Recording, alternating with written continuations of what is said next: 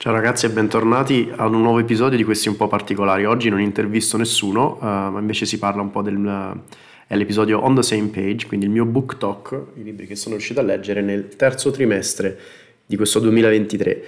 Devo dire ho forse quasi battuto tutti i record, nel senso che sono riuscito a uh, leggere barra finire 13 libri, complice sicuramente l'estate, e quindi volevo andare attraverso uno per uno e raccontarvi un pochino perché qualcuno merita veramente tanto e vale la pena raccomandarli. Allora, io direi partiamo dal, dal primissimo che risale a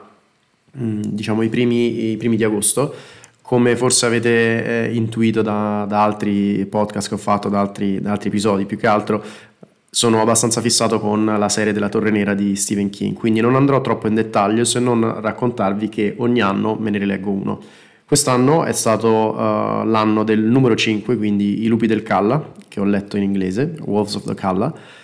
ed è un libro fantastico, fenomenale. Mm, no, non riesco a raccontarvi molto perché vi spoilererei e vi racconterei cose che non devo raccontarvi, però se non avete letto questa serie, sono mi sembra sette libri, andatevela a leggere perché è un diciamo, a chi piace il genere è veramente un must. E, e, questa è la seconda volta che ho letto I lupi del Calla ed è un libro bellissimo come storia, ispirata un po' a, non so se avete presente il film parecchio vecchio degli anni 50, I Sette Samurai, eh, piuttosto che anche I Magnifici Sette, eh, forse ve lo ricordate un po' di più come, come film western. E quindi insomma, ecco, questo è un po'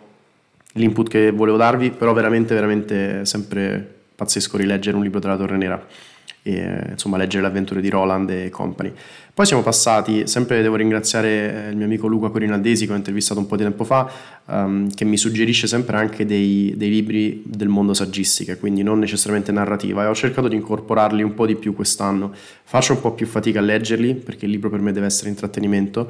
però uh, devo dire che qualcuno, come anche nel trimestre precedente, eh, Productivity Project, era molto interessante e questo qua che ho letto si chiama So Good They Cannot Ignore You, Why Skills Trump Passion in, vediamo un po', scusate, In the Quest for the Work You Love.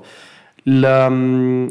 il concetto di questo libro è che in realtà il consiglio di dovete seguire la vostra passione per realizzarvi lavorativamente uh, è falsato e non è vero, e che i più grandi esempi di persone di successo sono in realtà persone che, anche se magari inizialmente non erano appassionate di quello che facevano, sono diventate così brave da non poter essere ignorate, sono diventate così focalizzate su quello che facevano, abbastanza anche da costruirsi il cosiddetto quello che eh, l'autore Cal Newport chiama il career capital, quindi per dieci anni fai una cosa, ti crei un capitale, eh, diciamo una reputazione, un capitale anche di connection, di networking che ti permette di eccellere in quel campo. Quindi questo si muove un po', si allontana un po' dal concetto di segui la tua passione e sarai per sempre felice. Um, ha degli esempi molto interessanti, mm, forse un po', un po' un brodo un po' allungato, però è stato sicuramente interessante leggerlo. Un altro segue invece, eh, diciamo, il lavoro abbiamo, abbiamo creato, e per abbiamo intendo Francesca Sonzini che ho intervistato un po' di tempo fa in, un, in, uno degli episodi super interessanti, un po' filosofico astratto sulla consapevolezza, lei ha avuto la fantastica idea di eh, creare al lavoro un book club, eh, quindi ogni mese eh, ci, si, ci, si, trova per leggere un libro e quello prima dell'estate, il, tra virgolette il compito a casa, era stato di leggere il vocabolo, vocabolario dei desideri di Eshkol Nevo. La cosa bella di un book club è che ti fa leggere cose che altrimenti non avessi mai letto. Io non, non sapevo neanche chi fosse Ashcol Nevo, non avrei mai letto il vocabolario dei desideri, che tra l'altro è un libro che si legge veramente in un paio d'ore. E, um, la mia recensione a riguardo era molto bello, scritto benissimo e lancia tante idee di storie che, se un bravo autore si volesse sbizzarrire, potrebbero essere anche unite e collegate in un solo romanzo. Si legge in circa due orette. Adesso la recensione è un po', un po arida, però sono dei racconti, sono dei racconti, tanti racconti quante sono le lettere dell'alfabeto, quindi un racconto per la A, un racconto per la B e via dicendo, non devo certo andare oltre. E sono veramente storie di tutti i tipi, ce sono, ce n'è qualcuna che rimane più impressa, eh, ho un paio di esempi in mente, eh, ce ne sono altre che magari sono un po' più blande, eh, però veramente una, è stata una, una, bella scoperta, anche a tal punto che eh, magari riesco a leggermi anche proprio un libro, perché questa è una raccolta di mini racconti appunto. Poi un altro libro che era stato uh, per parecchio tempo sul mio radar era DMT, la molecola dello spirito. Allora, DMT è una droga lucilogena e um, l'autore di questo libro, Rick Strassman, è un, diciamo, un, un, dottore, un medico, uno scienziato, un ricercatore più che altro, ecco, che negli anni 90 um, ha voluto testare delle ipotesi, ovvero tutta la gente che uh, assume DMT nelle varie forme, di solito si fuma, ha sostenuto di uh,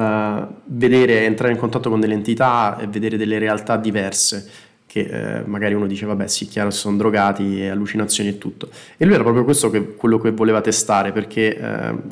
diciamo, il concetto era, è un po' strano che tutte le persone eh, across the globe che provano questa droga riportano di aver visto più o meno le stesse cose. E quindi lui, questo libro parla del, di, dell'esperimento che ha fatto, di come tutti questi volontari, eh, diciamo, si sono, ecco, um, come dire, detti volontari, dati come volontari per fare questo esperimento e per vedere un po' con vari, vari dosaggi cosa vedevano e cosa potevano riportare. E, e, diciamo si conferma un po'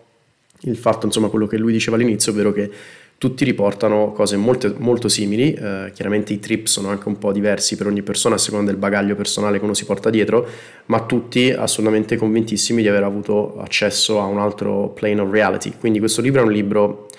molto scientifico, quindi per certi tratti anche un po' noioso perché entra in concetti anche chimici e medici,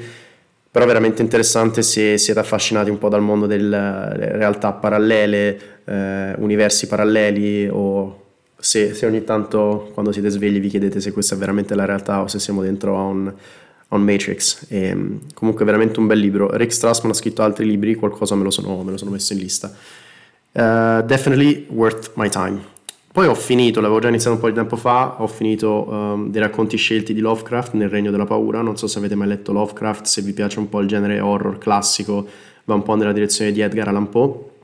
E sono dei racconti, diciamo i suoi racconti un po' più famosi, eh, non vado tanto in dettaglio, qualcuno è molto bello, qualcuno meno, se conoscete Lovecraft sapete che eh, è molto bravo a descrivere un ambiente, a descrivere un contesto, però poi concretamente. È come se ti lasciasse sempre un po' a bocca asciutta perché poi non succede nulla di concreto, spesso almeno questa è la mia impressione, però delle descrizioni molto, molto sinistre, ecco, sono dei racconti molto sinistri, è molto bello anche questo. Poi un altro su cui eh, devo dire Mm, sono arrivati in ritardo, um, è la trilogia di Stig Larsson. Uh, in italiano mi sembra che il primo si chiami Uomini che odiano le donne, um, il secondo in inglese che ho letto adesso si chiama The Girl Who Played With Fire e sono dei libri pazzeschi. Mi manca il terzo, um, tra l'altro la cosa più triste di questo è che l'autore Uh, pur essendo diventato un bestseller mondiale, non ha mai visto il successo dei propri libri e dei propri romanzi perché uh, è venuto a mancare prima, mi sembra, di, uh, di infarto. E, um, sono delle storie fighissime, devo dire il secondo quasi più bello del primo, e c'è il personaggio principale che è questa ragazza un po' particolare, si chiama Lisbeth Salander, e, um, e secondo me è anche uno dei, dei, primi libri, un po', adesso questo ormai risale a parecchio tempo fa, che ha um, proprio come, come centrale un personaggio così strano ma così affascinante allo stesso tempo. E, um, è un libro che intrattiene perché è un libro diciamo, di intrattenimento ma che solleva anche dei temi importanti secondo me per le, per le, conversazioni che si hanno sempre di più oggi su temi tipo il femminismo o tipo anche comunque vedere in questi libri dei, dei personaggi femminili più forti invece che eh, lasciare sempre il ruolo un po' al, al maschio alfa che eh, ormai è un po' scontato. E, um, quindi molto molto bello, ve lo consiglio, sempre di Stieg Larsson, poi metto tutto nelle note. Poi per curiosità l'anno, qualche anno fa, non qualche anno fa, qualche trimestre fa, avevo letto l'autobiografia di Luciano Legabue di cui avevo parlato e ho, avevo scoperto che lui ha anche un fratello che si chiama Marco Legabue che eh, anche lui tra l'altro cantautore e anche lui eh, scrittore e mi ha incuriosito perché ha delle canzoni molto belle e aveva mh, pubblicato qualche anno fa uh, l'autobiografia sua che si chiama Marco Ligabue Salutami tuo fratello, eh, basata un po' sul fatto che tutte le persone che lui incontra gli dicono sempre oh salutami tuo fratello. E quindi lui ci ha costruito un po' un Uh, diciamo, ecco, una narrativa intorno a questo. È molto carino, pieno di, diciamo, scorrevole e devo dire, pur non conoscendo bene la persona, è pieno di aneddoti divertenti che mi hanno fatto abbastanza sbellicare e comunque anche questo è un libro molto easy e tranquillo da, da portare in spiaggia, era un compagno niente male eh, per l'estate. Segue un mostro a tre teste con cui su cui ho fatto tantissima fatica, um, ce l'ho veramente da tanto tempo, addirittura risale ai tempi di Londra che l'avevo visto, che sarebbe Gengis Khan, The Man Who Conquered the World, ed è una biografia, uh, l'autore si chiama Frank McLean, è uno storico, ed è una biografia di Gengis Khan. E io mi ero sempre chiesto, uh, cavolo, non so niente di Gengis Khan, uh, tanto per darvi un'idea, si dice, insomma, le, le statistiche dicono che Gengis Khan ha massacrato circa 40 milioni di persone, cosa che lo rende uno dei, dei genocidi... Mh, mm, insomma, uno dei eh, dice, conquistatori e eh, che ha attuato anche un genocidio di tali proporzioni quando ha invaso la Cina, eh, anche nelle steppe in Mongolia prima di invadere la Cina, poi anche eh, parte insomma, della, della, Russia e tutto, e ha fatto dei massacri totali. Il libro è molto interessante, però è anche molto lungo e molto difficile da leggere perché si parla di 100.000 nomi mongoli diversi ed è un po' difficile da, uh, da seguire e ho, devo dire ho fatto molta fatica, però uh, è stata comunque una lettura molto interessante perché eh, almeno ho imparato qualcosa su un personaggio storico spesso, mh, devo dire, un po' ignorato, dimenticato, io non penso di aver mai studiato nulla uh, su Gengis Khan nello specifico quando ero a scuola, quindi devo dire sono stato contento di, di averlo comprato, di averlo letto, ma anche di averlo messo da parte. Passiamo poi a questo mi è capitato per le mani, sempre per parlare di Stephen King, torniamo a lui, La bambina che amava Tom Gordon, era un libro che eh, tra l'altro è ancora la mia prima nota di quando lo lessi la prima volta nel 99, eh, infatti aspettate, vi leggo proprio quello che ho scritto, lessi questo libro quando uscì nel 99, avevo circa 14 anni, lo divorai ossessionato dallo spirito di sopravvivenza di Trisha, pensando che forse anch'io sarei stato come lei nella medesima situazione. Passa qualche anno, 2023, e mi trovo a rileggerlo. Sempre bello, forse un po' lento, ma sicuramente piacevole da leggere. Non posso fare a meno di pensare che Trisha sarebbe stata una fantastica gunslinger insieme a Roland e al suo cadet. Questa è un po' una, una, una referenza, una, un riferimento nuovamente alla serie della Torre Nera, però è la storia di questa bambina che si perde nel bosco ed è la storia di come lei sopravvive e di questa sorta di entità maligna, spirito maligno che la insegue nei, nei boschi. E chiaramente avendolo letto a 14 anni mi sono molto immedesimato cosa avrei fatto io, sarei sopravvissuto di qua di là, leggerlo da adulto è un po' meno, tra virgolette, effective, però comunque una, una bella lettura, non uno dei suoi migliori sicuramente.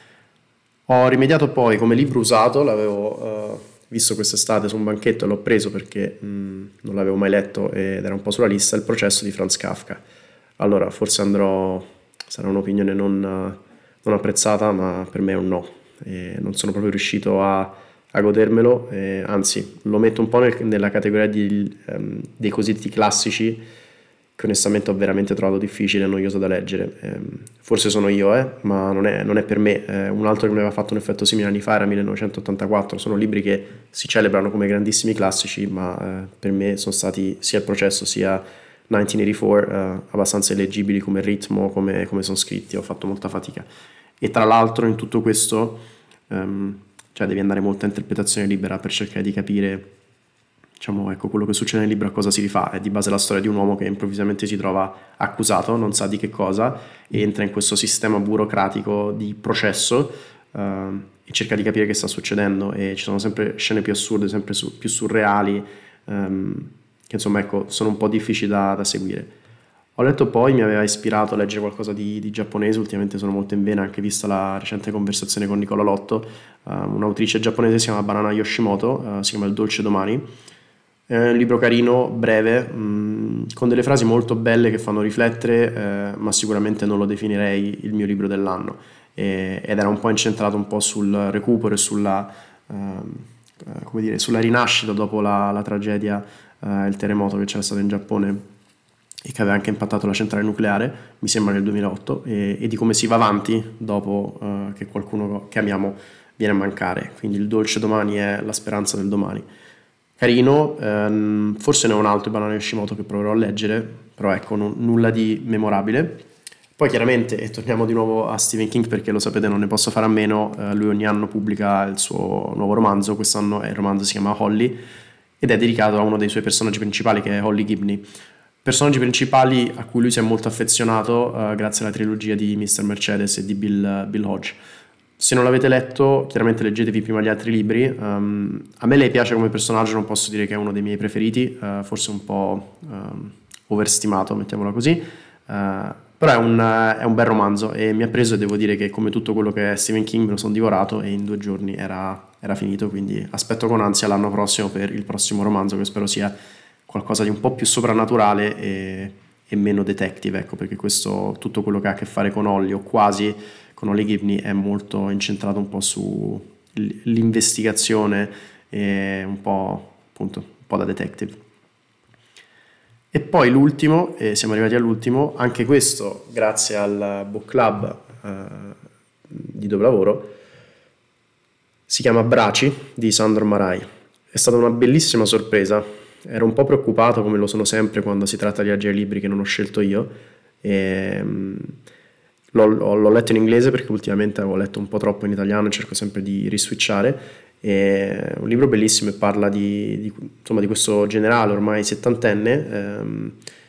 eh, che sa che sta per incontrare un suo ex migliore amico di base e non si vedono e non si parlano da 40 anni. E, e quindi c'è questo, questo build up, questo,